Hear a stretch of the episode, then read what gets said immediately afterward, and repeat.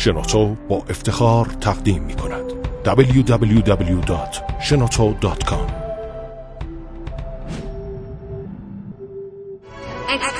کاوشگر.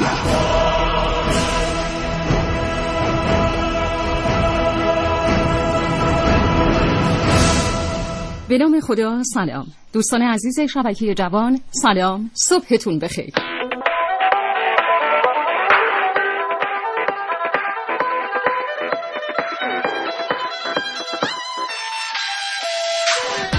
من سمیرا سجادی در قیاب همکارم آقای سیاوش اقدایی در برنامه زنده کاوشگر همراه شما هستیم تا ساعت ده. با ما باشید.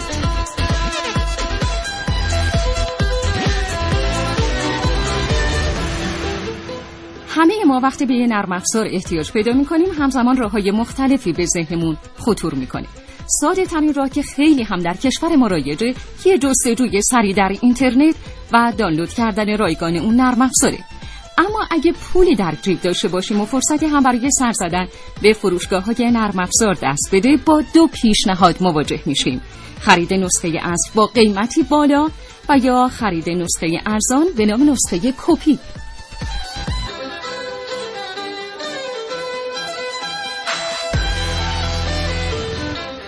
اما انتخاب هر کدوم از این پیشنهادها از جانب شما انتخابی تاثیرگذار در یک صنعت عظیم به نام صنعت نرم افزار داره.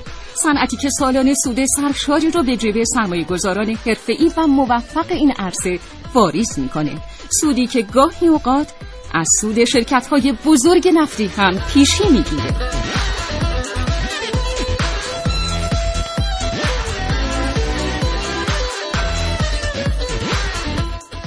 امروز با کاوشگر همراه باشید تا با هم کنکاشی در بازار تولید و عرضه نرم افزارها داشته باشیم.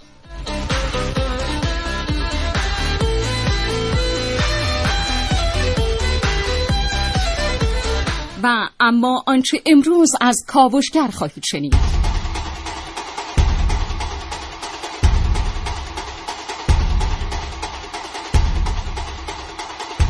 سلام من عارف موسوی هستم کاوشگر جوان. در کاوش های امروز همراه شما هستم درباره نکته هایی از نظام سنفی رایانه کشور.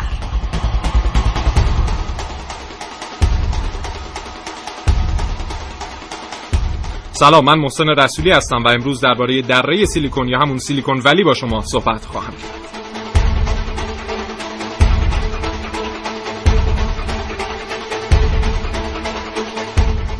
و من ملیه رشیدی با موضوع ارزون تموم شدن قیمت نرم افزارها در بخش کاوشگر جوان شنیده میشم.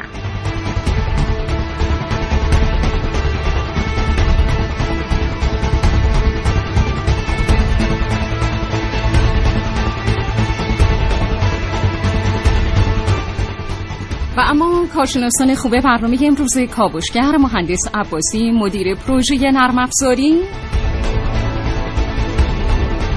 و مهندس مصطفی امینی استاد دانشگاه و استاد مهندسی نرم افزار.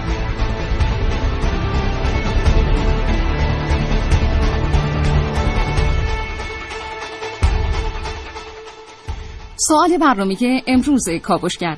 برای تهیه نرم افزار شما ترجیح می‌دید نسخه کپی رو خریداری کنید یا نسخه اورجینال رو؟ شماره پیامک 3881 و تلفن های ما 220 40000 و 220 5952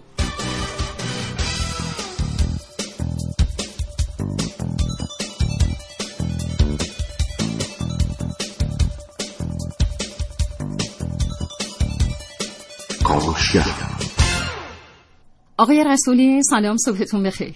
به نام خدا بندم عرض سلام و صبح بخیر دارم خدمت شما خانم سجادی و خدمت تمام شنوندگان عزیز کاوشگر و آرزوی سلامتی دارم برای آقای مهندس سیاوش عقدایی تا زودتر به ما بپیوندن داریم. ان شاء الله ان که زودتر بهبودی کامل حاصل کنن. آقای رسولی در خدمت شما هستیم. در برنامه که زندگی امروز کاوشگر بله. و صنعت نرم افزار در ایران صحبت می‌کنیم و مشکلاتی احیانا در این باب وجود داره. بله حتما. خب صنعت نرم افزار صنعت تقریبا هم نمیشه گفت نوپای هم نمیشه گفت قدیمی. اوایل دهه 50 بود که نرم افزارها پا به دنیای تجارت گذاشتن. و حالا من تاریخچه‌اش رو خدمتتون عرض خواهم کرد طی دهه‌های مختلف میلادی. اما این سند به حدی رشد کرده که یکی از شرکت‌های معروف مثل شرکت اپل اومده سرمایه گذاری درش به حدی سودده بوده که قولهای نفتی مثل شرکت اکسون موبیل رو پشت سر گذاشته از نظر ارزش و ارزش حدود 700 میلیارد دلار رو جیب به جیب صاحبانش در سال واریز می‌کنه و در حال حاضر هم می‌دونیم که در لیست پنج شرکت برتر از نظر ارزش بازار سه شرکت در زمینه تکنولوژی هستن. و بله. دو شرکت دیگه هم از جنس شرکت های نفتی هستن اما بریم سراغ تاریخچه نرم افزارها در جهان خب همطور که گفتم اوایل دهه 50 میلادی بود که نرم افزار پا به دنیای تجارت گذاشت و به عنوان یک صنعت پویا و رو به رشد معرفی شد. تاریخ چند ده ساله این صنعت از ابتدای پیدایشش تا کنون با تغییر و تحولات عظیمی روبرو بوده. مثلا از سال از دهه 50 تا 60 را بخوایم در نظر بگیریم خدمات برنامه نویسی برای سازمان های متقاضی شروع شد. یعنی برنامه نویسی آغازش به این صورت بود و تأسیس اولین شرکت برنامه نویسی به نام CUC بود که اولین طرحش هم شبیه سازی جریان نفت برای شرکت نفتی کالیفرنیا کالیفرنیا بود بله. و اما میریم به دهه 60 و 70 میلادی و شرکت و دانشگاه SDC رو داریم که دانشگاه فارغ التحصیل برنامه نویسی بوده در اون سالها و اغلب فارغ التحصیلانش در شرکت های مهم نرم افزاری سراسر آمریکا حضور داشتن و در این دهه تعداد کامپیوترها و تقاضای نرم افزار افزایش پیدا می‌کنه و به تبع شرکت های تولید نرم افزاری زیاد میشن و تاسیسشون گسترش پیدا می‌کنه. ترانزیستورها جایگزین لامپ خلا میشن که این باعث میشه افزایش سرعت و ظرفیت در کامپیوترها داشته باشیم و همین امر خودش آغاز فروش بسته‌های نرم افزاری رو به همراه داشته. درسته. در دهه 70 تا 80 میلادی اختراع PC یا همون خ... کامپیوترهای خانگی بوده که در دهه اواسط دهه 70 بوده و شرکت‌های نرم افزاری بزرگی مثل مایکروسافت که تا همین الان هم بزرگترین شرکت نرم افزاری چه در آمریکا و چه در کل جهان محسوب میشه در اون سالها تأسیس شده. در دهه 80 میلادی همه‌گیر شدن PC ها تو خونه و ادارات باعث میشه بازار محصولات نرم افزاری رونق پیدا کنه و شرکت های کوچیک تولید نرم افزار هم در کنار این شرکت های بزرگ پا بگیرن. از دهه 90 به بعد که معرفی ویندوز های مختلف که آغازش هم ویندوز 3 بوده توسط مایکروسافت شروع میشه و به دنبال اون حالا نرم افزارهای بسته‌ای Office مثل Word Excel بوده که شروع به کار می‌کنن و گسترش پیدا می‌کنن و اینترنت در این سالها خیلی کمک می‌کنه به صنعت نرم افزار و مرورگرهایی مثل Netscape و Internet Explorer. آغازگر این نرم افزار در نرم افزارها در حوزه اینترنت بودن. و حالا می‌بینیم در همین سال 2015 این صنعت چقدر رشد داشته به طوری که حالا چه در صنعت موبایل و چه در صنعت کامپیوترها و بله. تبلت ها و چه در صنایع مختلفی نرم افزارها چه نقش بسزایی داشته. بله دقیقا همینطوری تشکر می‌کنیم. ما همچنان در خدمت شما شنوندگان عزیز هستیم. با ادامه برنامه زندگی کاوشگر در حالی که ساعت 9 و 12 دقیقه است.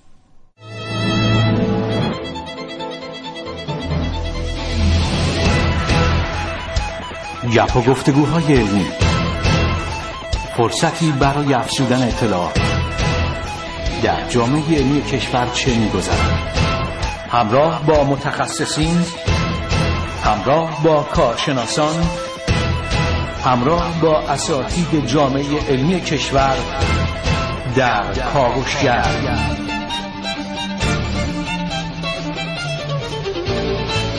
هر روز از ساعت 9 تا ده صبح.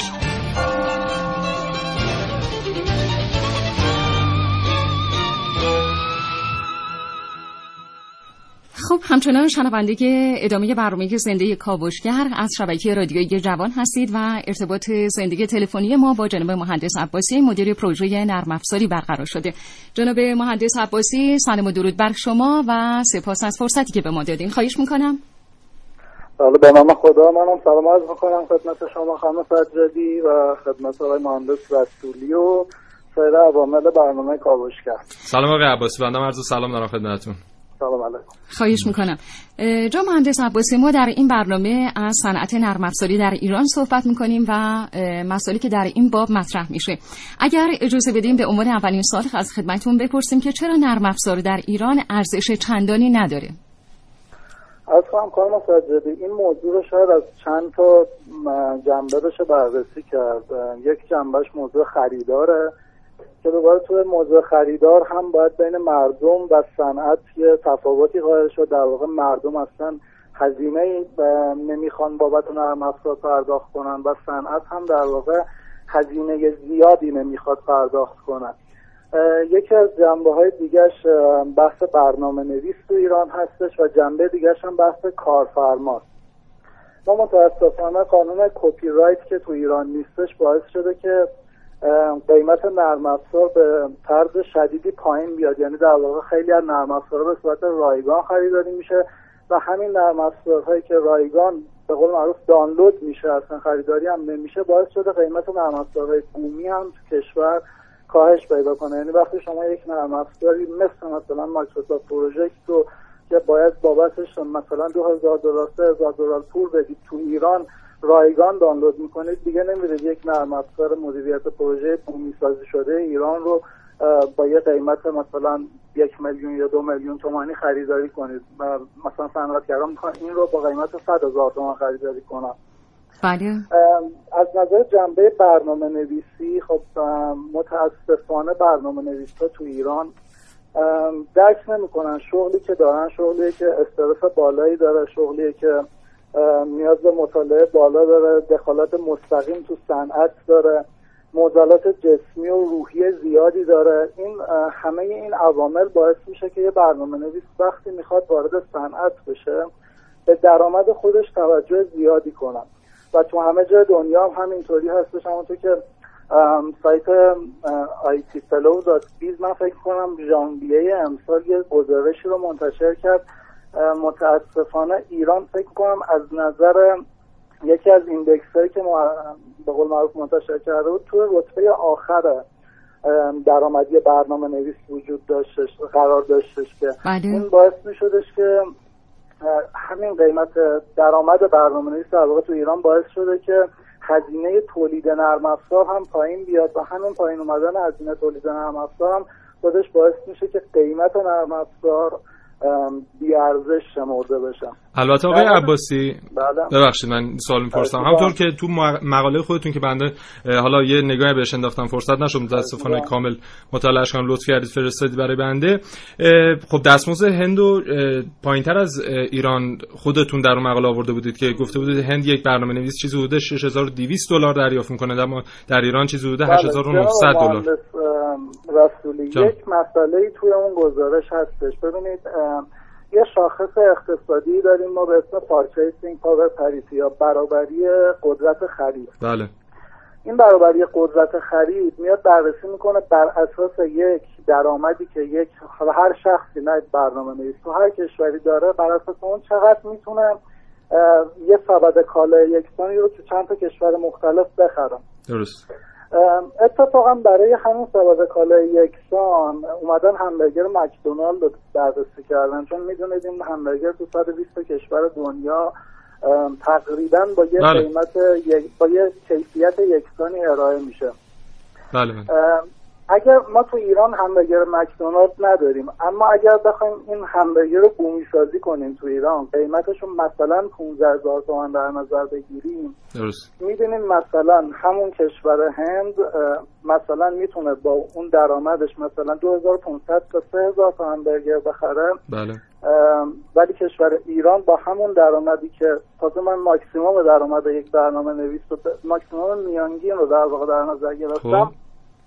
با همین شاخص همبرگر مکدونالد که بهش Big Mac میگن دو بله. هزار تا همبرگر می‌تونید بگیرید. یعنی شما این شاخص رو در نظر بگیرید کشور ایران میاد پایین لیست قرار می‌گیره. درست. حتی کشور پاکستان هم که به قول معروف تولید ناخالص داخلیش 20 تا رتبه پایین تر از پایین تر از ما هستش. این کشور هم از نظر شاخص Big Mac بالاتر از ما.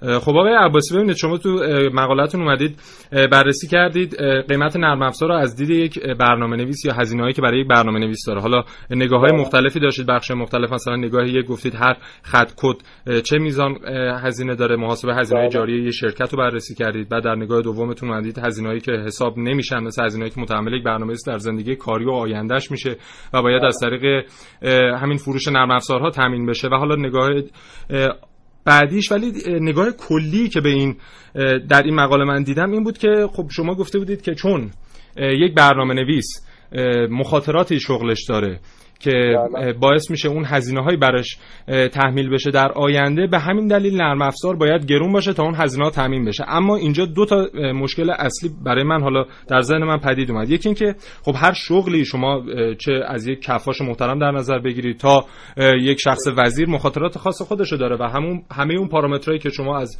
حالا جنبه‌های روی مثل استرس و اینا در نظر بگیرید چه حالا جنبه‌های فیزیکی مثل چاقی که شما در مقالتون ذکر کرده بودید همه این پارامترها برای اینها هم هست. خب این نمیشه بگید که حالا چون یک برنامه نویس حتما این بیماری ها یا این مشکلات براش هست حتما باید نرم افزار گرون باشه. مورد بعدی اینه که خب استفاده کننده نرم افزار فرصت همدردی و دلسوزی برای برنامه نویس رو نداره. اون به دنبال یه نرم افزار به درد بخوره که سعی هم می‌کنه هرچه ارزونتر و با کیفیتتر. حالا اگه شد نمونه خارجیش نبود ایرانیش تهیه کنه با قیمت ارزونتر. یعنی بازار من می‌خوام بگم حالا جدا از این که باید هم دردی و هم هم دردی داشته باشیم با همه دوستان و همه اقش همه اقشار و شغل ها اما اینکه بگیم حتما استفاده کننده نرم افزار باید تمام این فرضیات رو در ذهنش داشته باشه و بعد بره خرید یه مقدار خارق از واقعیت میشه و جدای از آره، واقعیت. حالا اگه توضیح داری در این مورد ممنون میشم. ببینید اون نرم افزار دلیل اینکه به قول معروف برنامه نویس با هر مخاطره ای رو به رو هستش نیومده که تو اون مقاله بررسی نکرده بگید به این دلیل نرم افزار باید گرون شه. نه اتفاقا برعکس شما عنوان مقاله رو خونده باشید. هستش که هزینه های نرم با نگاه برنامه نویس محور اومدیم گفتیم چون برنامه نویس حالا از نظر علمی 26 درصد از فرایند توسعه نرم داره و باز هم از نظر علمی مهمترین بخش اون هم اتفاقا هست درآمد نرم برنامه نویس ها در واقع مهمترین بخش قیمت یک نرم افزار رو تشکیل میده ببینید بله. شما یک قاعده اصلی مهندسی نرم افزار توی شرکت های تولید نرم افزار میگه قیمت هزینه تولید نرم افزار میشه هزینه حقوق مهندسین نرم افزار ضرب در عدد دو یعنی بله. مثلا حقوق حسابدار و حقوق نمی‌دونم کارگر و حقوق انباردار و تمام اینها توی شرکت های نرم افزاری بر اساس حقوق برنامه نویسا محاسبه البته این هزینه ها رو خب مثلا میزان سرمایه اولیه مورد نیاز برای فرصت شغلی تو حوزه فناوری اطلاعات و به خاطر همین که برخی از این هزینه ها رو نداره. گفتن مثلا مقدارش خیلی کمتریه. مثلا یک دهم سایر رشته هاست. از لحاظی برخی از این چیزها رو برخی از این خب برخی از برنامه نویسا تو خونهشون این کارو انجام میدن. اون خب freelancer اصلا یه بحث جداییه. اصلا یکی از دلایلی که نرم افزارهایی که توسط freelancer ها تولید میشه ارزون هم هست همینه. اما freelancer همه صنعت نیستش. بخش بزرگی از صنعت نیاز به teamwork داره نیاز به کار تیمی داره نیاز به برنامه ریزی داره برآورد داره و متاسفانه اون نمیشه دیگه با freelancer مقایسه کردش. بله. و فرایند در واقع برآورد هزینه نرم افزار خیلی وقتا خودش چند ماه طول می‌کشه. خب به نظرتون راه حل حالا برون رفت از این وضعیت که نرم افزارمون بیشتر چه در داخل و چه در خارج از کشور خریدار داشته باشه این نیست که ما بیایم به جای حالا توجیه یک جور افزایش قیمت نرم افزارهای داخلی بیایم علاوه بر افزایش سطح کیفی این نرم افزارها بیایم سطح جهانی و اون جهان شمول بودن قضیه رو بیشتر در نظر بگیریم تا بتونیم بازارهای بیشتری تو جهان برای خودمون داشته باشیم. خب مثلا همین تو مقاله خودتون بود فکر می‌کنم یه مقاله خودتون بود یا جای دیگه من خوندم که والت دیزنی اومده مثلا به ازای هر دقیقهش میاد 8 دلار می‌گیره. حالا اونم اگه بخوایم از یک زاویه به به عنوان نرم افزار در نظر بگیریم حالا کاربرد داره حداقل درش نرم افزار. ولی ما میایم مثلا انیمیشن داخلیمون رو با مثلا دقیقه 350 دلار ارزیابی می‌کنیم. و میگم اون سطح بازار که افزایش پیدا کنه این هزینه خودشون به نوعی تامین خواهد شد.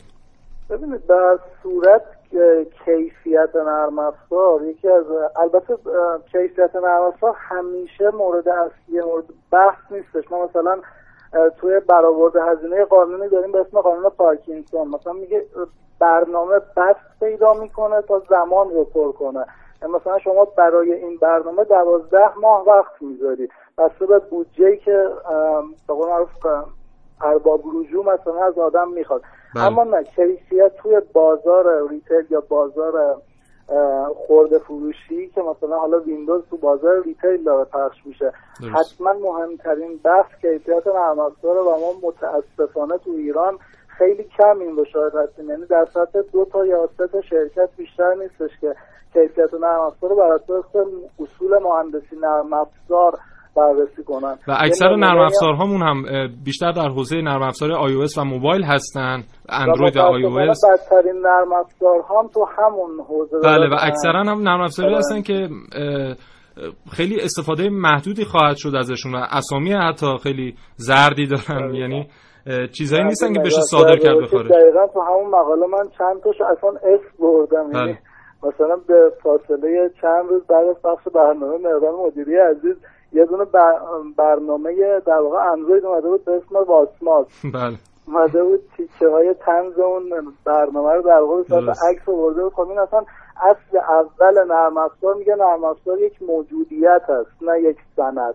در واقع این یه سند بود موجودیت نبود بله, بله. نبود.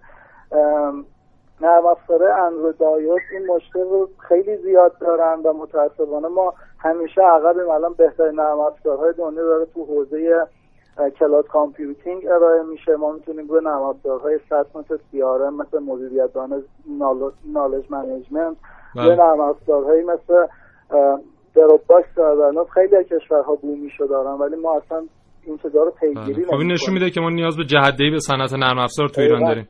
خیلی ممنون آقای عباسی از فرصتی که نصیب ما کردید و لطف کردید به سوال ما پاسخ دادید. ممنون. خواهش می‌کنم. من فقط آخر برنامهتون اجازه می‌خوام که درگذشت آقای مهران دوستی بله. عزیز رو تسلیت بگم واقعا واسه همه کسایی که رادیو گوش میدن زایه بزرگی بود. همچنین برادرت امام سجاد علیه السلام و آزادسازی خرمشهر عزیزمون هم تبریک میگم. ممنون. خیلی لطف کرد آقای عباسی.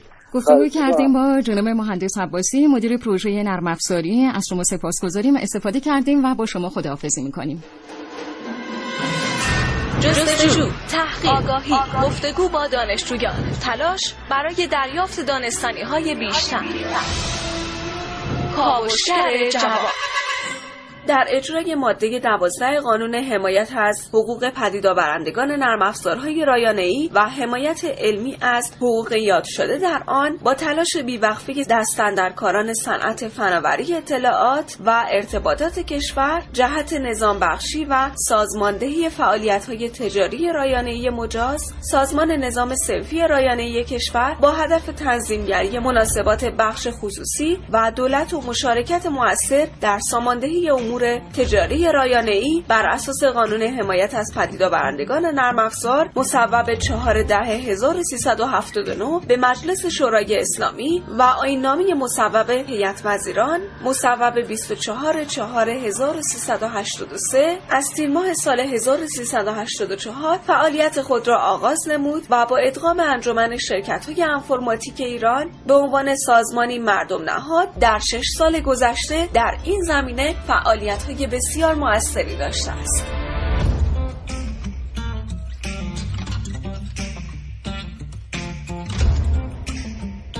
کمیته فنی فناوری اطلاعات یکی از کمیته های فنی زیرمجموعه کمیته ملی استانداردهای ایزو در سازمان های استاندارد و تحقیقات صنعتی ایران است که ساختار آن متناظر با کمیته فنی مشترک فناوری اطلاعات فیما بین سازمان بین المللی استاندارد و کمیسیون بین المللی الکترونیک ایجاد شده است. موضوع اصلی این کمیته مشارکت در تدوین استانداردهای بین المللی در حوزه فناوری اطلاعات می باشد و کمیته فنی فناوری اطلاعات نیز یکی از زیرمجموعه های این سازمان می باشد.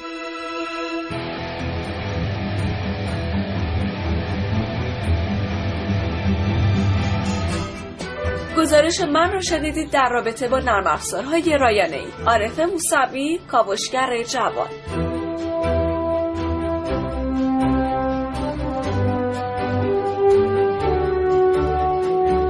همچنین در برنامه زندگی کاوشگر همراه شما شنوندگان عزیز هستیم. آقای رسولی در این برنامه از صنعت نرم افزار در ایران صحبت بله. می‌کنیم که قطعا مشکلات زیادی هم در این زمینه وجود داره و تلاش های بسیار زیادی هم در جهت رفع این مشکلات انجام شده برای رسیدن به ایدئال ها به هر حال کشور ما هنوز دوران اولیه بلوغش رو در عرصه آیتی تجربه می‌کنه و با مسائل و چالش های گوناگونی هم ممکنه روبرو باشه که بعضی اونها به سیاست کلان کشور مرتبطه و بعضی ها هم به علت در واقع اون ویژگی های خاص صنعت نرم افزار در کشور ما و به طور کل صنعت نرم افزار هست. خیلی خوبه که به علل عوامل اون بیشتر بپردازیم و باز هم صحبت های شما رو در این زمینه بشنویم. خواهش می‌کنم. بله حتما. خب من یه چیز در مورد سهم ایران از بازار جهانی در این حوزه بگم خدمتتون. ببینید هند الان اومده به حدی پیشرفت کرده که 10 درصد از سهم بازار جهانی نرم افزار رو به خودش اختصاص داده. اما ایران طبق حالا آماری که خود مرکز پژوهش‌های مجلس در این حوزه منتشر کرده. فقط حدود یک دهم درصد در سهم بازار جهانی بوده و این در حالی که امریکا 42 درصد از بازار جهانی به خودش اختصاص داده و همین سیلیکون ولی یک منطقه در جنوب شرقی سان فرانسیسکو که بسیار از شرکت‌های مطرح انفورماتیک جهان در اون منطقه وجود داره مثل شرکت‌های اینتل، اپل، گوگل، اچ پی، ایسوس، یاهو، مایکروسافت. خیلی سهم عظیمی در این حوزه دارن. ببینید الان میزان صادرات ما چیز حدود صادرات نرم افزاریمون چیز حدود 30 تا 40 میلیون دلاره.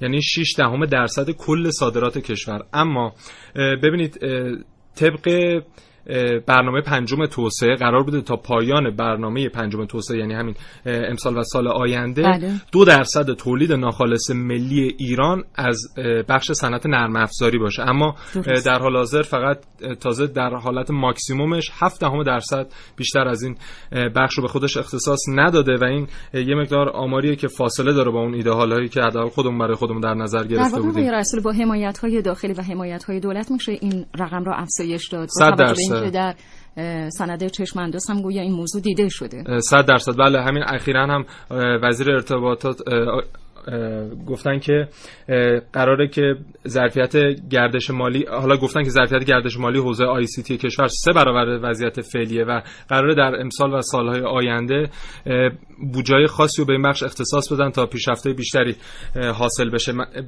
به خاطر اینکه آخه از سال 84 تا حالا هم این روند روند نزولی بوده برای ما. ببینید ما سال 84 یک و نیم درصد از اون درصدی که خدمتتون عرض کردم در مورد تولید ناخالص ملی رو داشتیم در این حوزه. اما اومده در سال 92 این رقم به 73 73 صدم درصد رسیده و در سال 93 هم حالا طبق گزارشی که خود مجلس ارائه داده به 56 صدم درصد رسیده و این خیلی نگران کننده است. حالا این جالبه که اگه شما سر بزنید به بازارهایی که حالا در حوزه تکنولوژی در همین سطح تهران وجود داره. جدیدترین محصولات رو در این حوزه می‌بینید.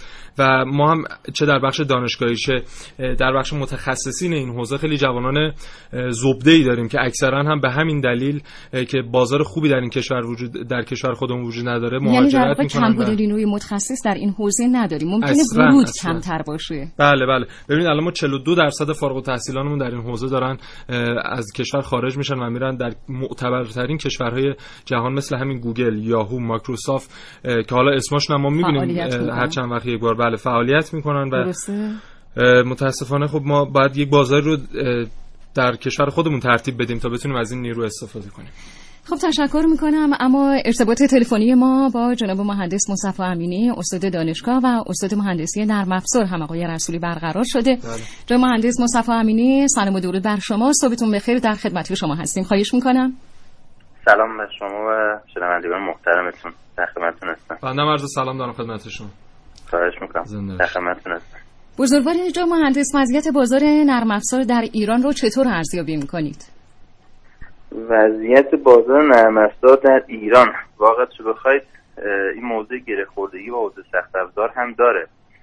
اما من فکر می‌کنم یکی از چالشه که وجود داره این که ما همه نرم افزارها رو می‌خوایم با یک نگاه بهش نگاه بهش بنگریم و صحبت کنیم. در صورتی که فکر می‌کنم اگه ما بیایم نرم افزارها رو تفکیک شده باشون مواجه بشیم و نسخه جدایی واسهشون بدیم رفتارها اونجا هوشمندانه‌تر از بحث بازار و اقتصاد نرم افزار. به مثال ما موضوعاتی در حوزه نرم افزارهای موبایل داریم با نرم افزارهای سازمانی. یه مقدار فرق می‌کنه. اما وقتی من نگاه می‌کنم بحث میشه گفتگو میشه می‌بینیم mobile application ها رو با enterprise application ها شبیه هم نگاه می‌کنم خود این یه چالشه. ولی در کل بازار نرم ایران رو به رشد حالا با یه سری موضوعات هم هست باید کمک بکنه. مثل بحث صادرات و بحث پروژه های مختلفی که ترریزیشون درست بشه کمک می‌کنه توی رشد صنعت نرم افزار. ولی به نظر من این گره خوردی که نرم افزار به حوزه صنایع مختلف پیدا کرده کمک کننده است. به رشد بازار نرم افزار اگه چه چالشایی هم داره. بله. خب آقای دکتر به نظر شما ما حالا اصلا حمایت های دولت در این حوزه به چه صورته؟ یعنی اون در اون حدی هست که بتونه به این, به این صنعت کمک کنه حالا در سطح جهانی حداقل به همون دو درصدی که در برنامه پنجم توسعه فرض شده و لحاظ شده برسیم؟ من اول متوجه صنعت نرمافزار صنعت مردمیه یعنی بله. بیشتر که ما اصرار کنیم به دولتی کردنش و اینجور تیپ موضوعاتی که بوده همون دولت به بحث سیاست گذاری و حمایت به نظر کفایت می‌کنه ولی اگه بتونیم ما وضعیت بیزینس مدل های شرکت نرم افزاری رو اصلاح بکنیم بله. و دولت هم از اون طرف رو بحث سیاست گذاری مخصوصا رو صنعت صادرات نرم افزار کمک بکنه به جوری که ما بتونیم از راه دور پروژه مثلا پروژه خارج کشور و به دلار بگیریم فکر کنم خیلی می‌تونه موثر باشه درست خب ببینید مثلا ما در همین حوزه خیلی آمار دقیقی از صادرات شرکت های مختلف داخلیمون نداریم بله. که به بله. کشورهای مختلف حالا مثلا می‌دونیم که بیشترین صادرات رو به امارات داریم کمترین هم به عربستان ولی میزان دقیقی آمار نیست و علتش رو این میگن که خیلی از این شرکت ها به دلیل فرار از مالیات نمیان این اطلاعات رو در اختیار حالا بخش آماری و بخش اطلاع رسانی قرار بدن این رو چطور خب دولت می‌تونه در همین حوزه کمک کنه از نظر مالیات؟ به نظر شما این مثلا این سالی که شما گفتین فقط حوزه صنعت نرم افزار نیستش ما نگاه کنیم صنایع حالا تو حوزه نرم افزار یه مقدار این تیپ کارا آسونتره به خاطر جنسش. بله. انجام میشه. کدوم مورد رو این مورد که شما بحث فرار مالیاتی رو می‌فهمید و آمار دقیق نداریم. بله بله. ما تو سایر صنایع این مشکل رو داریم. نمی‌تونیم فقط بگیم مربوط به نرم افزار هست درسته. خب همه من... خب اینم بخش از اون صنعت. این اینم اصلاح بشه. حالا در کنار بخش بقیه صنایع می‌تونه مفید باشه. اصلا همینطوره. یک اصلاح بشه که موثره. پس ما میگیم فقط خاص این صنعت نیست. این از اون سیاست سیاست کلی حوزه صنایع کشوره. بله. من فکر می‌کنم حوزه صنعت نرم افزار ارتباطش با دولت زمانی اصلاح میشه که خود شرکت نرم افزاری نگاهشون به سمت مشتری هم عوض بشه. بله بله. یه بحث مدل های تجاریشون رو از مدل های سنتی تکون بدن. از نظر کیفیت منظورتونه کیفیت محصولات از نظر عرضه هم بحث تولید عرض می‌کنن هم رو بحث اشاره و توضیح بله بفهم اگه دولت همین تو بحث قانون گذاری حتی همین قوانین جاری رو اگه چه نقص کم بود حتی اجرا بکنه. درست. و از اون طرف شرکت نرم افزاری بتونن مدل های تجاریشون رو عوض کنن مدل من مثال بزنم خدمت این موضوع جا بیفته. نکنه شرکت نرم افزاری قریب اتفاق مدل هایی که دارن به گونه هستش که شعنی که برای مشتری قائلن شأن صرفا مصرف کننده است. یعنی شأنی که مشتری پول دهنده فقط باشه. در بله. صورتی که مدل های یعنی مثل مدل های چی؟ مثل مدل بی تو سی بی تو بی. این مدل هایی که نگاه می‌کنن مشتری اینجا صرفا می‌بینی نقشش یک نقش فقط باید پول بده. درست. در صورتی شما تو مدل های جدید نگاه می‌کنید اصلا به B4C و B4B یعنی این تو شأن مشتری هم مصرف کننده هم تولید کننده است. یعنی خود مشتری رو به عنوان یه شریک و ذینفع نگاه می‌کنن یک رابطه interactive بین مشتری و بین خود مشتری بله. ذینفع در خود نرم افزار. یعنی از پول نرم افزار خود این بخشی سهامدار خواهد درست. خب این رفتار این business model رو تغییر میده کارکردش که نفسه تغییر میده. حالا شما تو این فضا فرض کنید دولت بیاد نقش رگولاتوری و قیمت گذاری و عادلانه کردن بازار نرم بازی بکنه. بله. چه اتفاقی خواهد افتاد؟ اتفاقی که میفته شرکت نرم افزاری رشد پیدا می‌کنه. مثلا بحثی ما داریم مثل بحث مالکیت معنوی. من اینو اصلا رد نمی‌کنم. همین درسته. ولی می‌خوام بگم همه مسائل بازار نرم افزار گره خورده با موضوعی مثل مالکیت معنوی و صادرات نفت و اینا نیست یه بخشی از زیرش مربوط به مدل های کسب و کاره بله. شرکت نفتاری مدل های کسب و کارش مدل یک طرف باشه یعنی سازگانی با فرهنگ و جریان اقتصادی کشور ما. و این نکته که شما میفرمایید خیلی نکته مهمیه. من مثلا در همین کشور هند که الان اومده 10 درصد بازار جهانی به خودش اختصاص داده فکر می‌کنم علاوه بر حالا حمایت های دولت همین موردی که شما فرمودین باشه که میان مدل های حالا چه تولید چه ارزه رو تغییر میدن. بله. یه نکته دیگه هم خدمتتون عرض بکنم. این هستش که اگه ما بتونیم یک حرکت سریعتری به سمت سرویس گرایی داشته باشیم بله. خیلی می‌تونیم موضوع کمک بکنه توی اقتصاد نرم افزار نگاه کنید الان بحثی که ما داریم این هستش که همه مینارن از بحث نداشتن حق کپی رایت و نمی‌دونم بله، گفته کن ها و فلان و اینا. درست. یه بحث یه بحث دیگه از اون طرف میگن شرکت نفتی ایرادی که می‌گیرن که هزینه تمام شده پروژهشون میگن بالاه وقتی هزینه تمام شده پروژه میره بالا از اون طرف میگن مارجینال میاد پایین حاشیه سودمون میاد پایین. خب. درست. یه گیر اینجاست که وقتی می‌خوان نرم افزاری تولید بکنن از همون ابتدا نگاهشون سرویس محور نیست. نگاهشون پروژه محوره. بله بله. ما چالش ها برنامه متنوع داریم تو ایران که معمولا جلوی به موقع تموم شدن یک پروژه رو با یک هزینه معقول می‌گیرن. یکی از این چالش ها قسمت مشتریانه فرهنگ مشتریانه. بله بله. که فکر می‌کنن نرم افزار شبیه سایر محصولات هستش. ولی من فکر می‌کنم البته نمیشه همه تقصیرات گردن مشتری انداخته. خب ببینید میزان درآمد من هم که هر-. حالا یک دانشجو مگه ماهانه چقدر درآمد داره که بخواد بخش عظیمی از. درآمدش رو بیاد فقط به هم. تهیه نرم افزارهای اصل و اورجینال به اختصاص من. دقیقا این موضوع رو حق شما میدم. بابت همینم دارم میگم سرویس کرده نکن مدل های تحویل نرم افزار مدل های جدیدش. مثل سافر از سرویس. یعنی نرم افزار رو به عنوان سرویس ارائه بکنه این مشکلی که شما گفتین هم حل می‌کنه. بله. یعنی از مواردی است اول شرکت نرم افزاری رو نرم افزار خودش کنترل سراسری داره. درسته. یعنی هر جایی بخواد در اختیار خودشه. ثانیا هزینه های تمام شده مشتری رو میاره پایین. و مشتری معمولا بر اساس شارژ بر اساس میزان پولی که می‌گیره و بر قابلیتی که می‌خواد می‌تونه در کارش رو جلو ببره. بله. من فکر می‌کنم یکی از راحت که می‌تونه اقتصاد رو رشد بده و جلو ببره همین نگاه سرویس گراییه و یکی هم نگاه اه، مشتری مداری. یعنی به این معنا که ما به مشتری رو تو اکوسیستم نرم افزار تو کل چرخه نرم افزار علاوه تجاری درگیرش کنیم. نه صرفا علاوه گرفتن نیازمندی هاشون نیازه چی و اینا. فکر می‌کنم این کار خیلی می‌تونه کمک بکنه. به اینکه هم سرعت بازگشت سرمایه نرم افزارها شدیدتر بشه. تکرار فروششون هم سریعتر میشه به نظر من. و اون قابلیت استفاده مجددی که دقیقا سود نرم تو همون هست با این اتفاق قابل پوششه یه مورد دیگه که به نظر من می‌رسه ما تو حوزه ارائه نرم افزار بله در پول در آوردن از نرم افزار منطق پول در آوردن به روز نشده. درست. منطق پول در آوردن نرم افزار امروز با مدل هایی مثل بحث bundling گره خورده. بله بله. این نفایی که هم قابلیت ها ارائه می‌کنه هم حق میده به مشتری که انتخاب بکنه و نگاهش نگاه ماژولاره اگه ما بتونیم business model های افزاری با این نگاه نگاهی که عرض کردم مثل سرویس گرایی مثل مشتری مداری و نگاهی مثل بی بی فور بی بی فور سی که اصلا مدل های جدیدی که حالا در بله مشتری مشتری دیگه تجربه کردن. بله. انتهاش هم هست درست مشتری تو کل جریان درآمد به کشف بلوی سند گم نمیشه. درسته. اینجوری نیست که نقطه آخر باشه که صرفا پول رو ما پرداخت بکنه بله. تو کل چرخه هست. درست بله بعد آقای مهندس ممنون نکات خوب رو فرمودین و ممنون که پاسخ دادید به سوالاتون. فقط به عنوان سوال آخر شما خودتون به عنوان حالا یک کاربر اگه یک نرم افزار با کیفیت خارجی باشه رو ترجیح میدین یا یک نرم افزار حالا با کیفیت یه مقدار پایینتر از همون نوع ولی داخلی باشه و تولید داخل باشه؟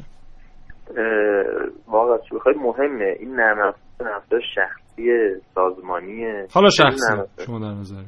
نرم شخصی باشه ترجیحاً داخلیه آها ممنون تشکر. می‌کنم. جای مهندس مصطفی امینی استاد دانشگاه و استاد مهندسی نرم افزار از صحبت های شما استفاده کردیم مهندس رسولی از شما هم خیلی متشکرم زنده باشید ممنون.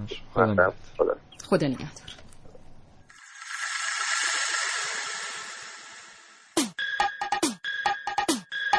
نگاه موشکافانه. خط به خط. زیر ذربین در کاوشگر جوان.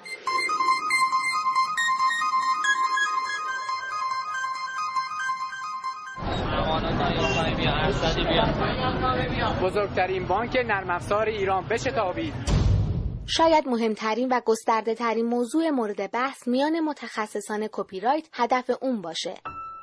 برخی دلایلی رو در نظام های کپی رایت نرم افزارها بیان می‌کنن. فروش نرم افزارتون به چه صورت؟ original fake کلا تو ایران که هم اورجینال هست هم fake ه این نرم که مثلا تو بازار بیشتر پیدا میشه 99 درصدش fake ه شرکت ها میان دانلود می‌کنن از سایت PC Download مثلا. دانلودش می‌کنن crack ش می‌کنن pack ش می‌کنن یه هولوگرام از وزارت ارشاد می‌گیرن و میرن به اون میفروشیم. میشه نرم افزاری که همه مصرف می‌کنن. ولی crack شده مثلا این نرم افزار فتوشاپ تو ایران الان خورده پشت جلدش 15000 تومان ولی بخوای بری همون اورجینال بخرید باید نزدیک 3 میلیون به پول ایران پول بدی. بسیاری از اقتصاددانها معتقدند که در نبود حمایت از های فکری مانند کپی رایت و حق ثبت اختراع روند تولید انواع مختلف های غیر محسوس کم میشه. زیرا انگیزه کافی برای های اقتصادی در جهت تولید اونها وجود نداره. یک کارمند ساده ما تو کشورمون یک میلیون حقوقشه. اگه بخواد یه فتوشاپ ساده بخره بعد بره قشنگ 3 میلیون بده. پول این نرم افزار بده. یعنی حقوق 3 ماهشه حدودا. ولی اینجوری کلکشاش 15000 تومانه ما این 15 تومن میفروشیم یه ذره قرقر می‌کنه ولی باز میفروشیم دیگه. باز قیمتش خیلی مناسب خوبه. از نظر اقتصادی بخوای حساب کنی آره خیلی نفع کشورمونه. ولی ای لحاظ هم می‌ذاره اذیت میشه. مثلا نفسی که کرک میشه کامل نیستش. ولی نفسی که اورجیناله همه چیش در اختیار خودته دیگه. راحت می‌تونی همه کار باش انجام بدی. از این منظر هدف کپی رایت در درجه اول ایجاد توازن و برابری بین منافع عمومی که اون مالکیت فکری رو از حالت انحصاری خارج می‌کنه. امروز چه اتفاقی براتون افتاد؟ چند تا بازی غیر مجاز داشتیم تو فروشگاهمون که هولوگرام نداشت. زیر نظر وزارت ارشاد نبود. اما که عمل همش برد. بخوای حساب کنی بازی رو مثلا باید تاییدیه وزارت اشاره بگیری که هولوگرام بگیره عرف بازاره. تا نرم افزاری. اگه هم تایید شه تا هولوگرام نشه باشه تو فروشگاه تحویل داده نشه فروخت نشه اگه هم تایید شده باشه تاکید می‌کنم. اگه تایید هم شده باشه هولوگرام نداشته باشه غیر مجاز حساب میشه.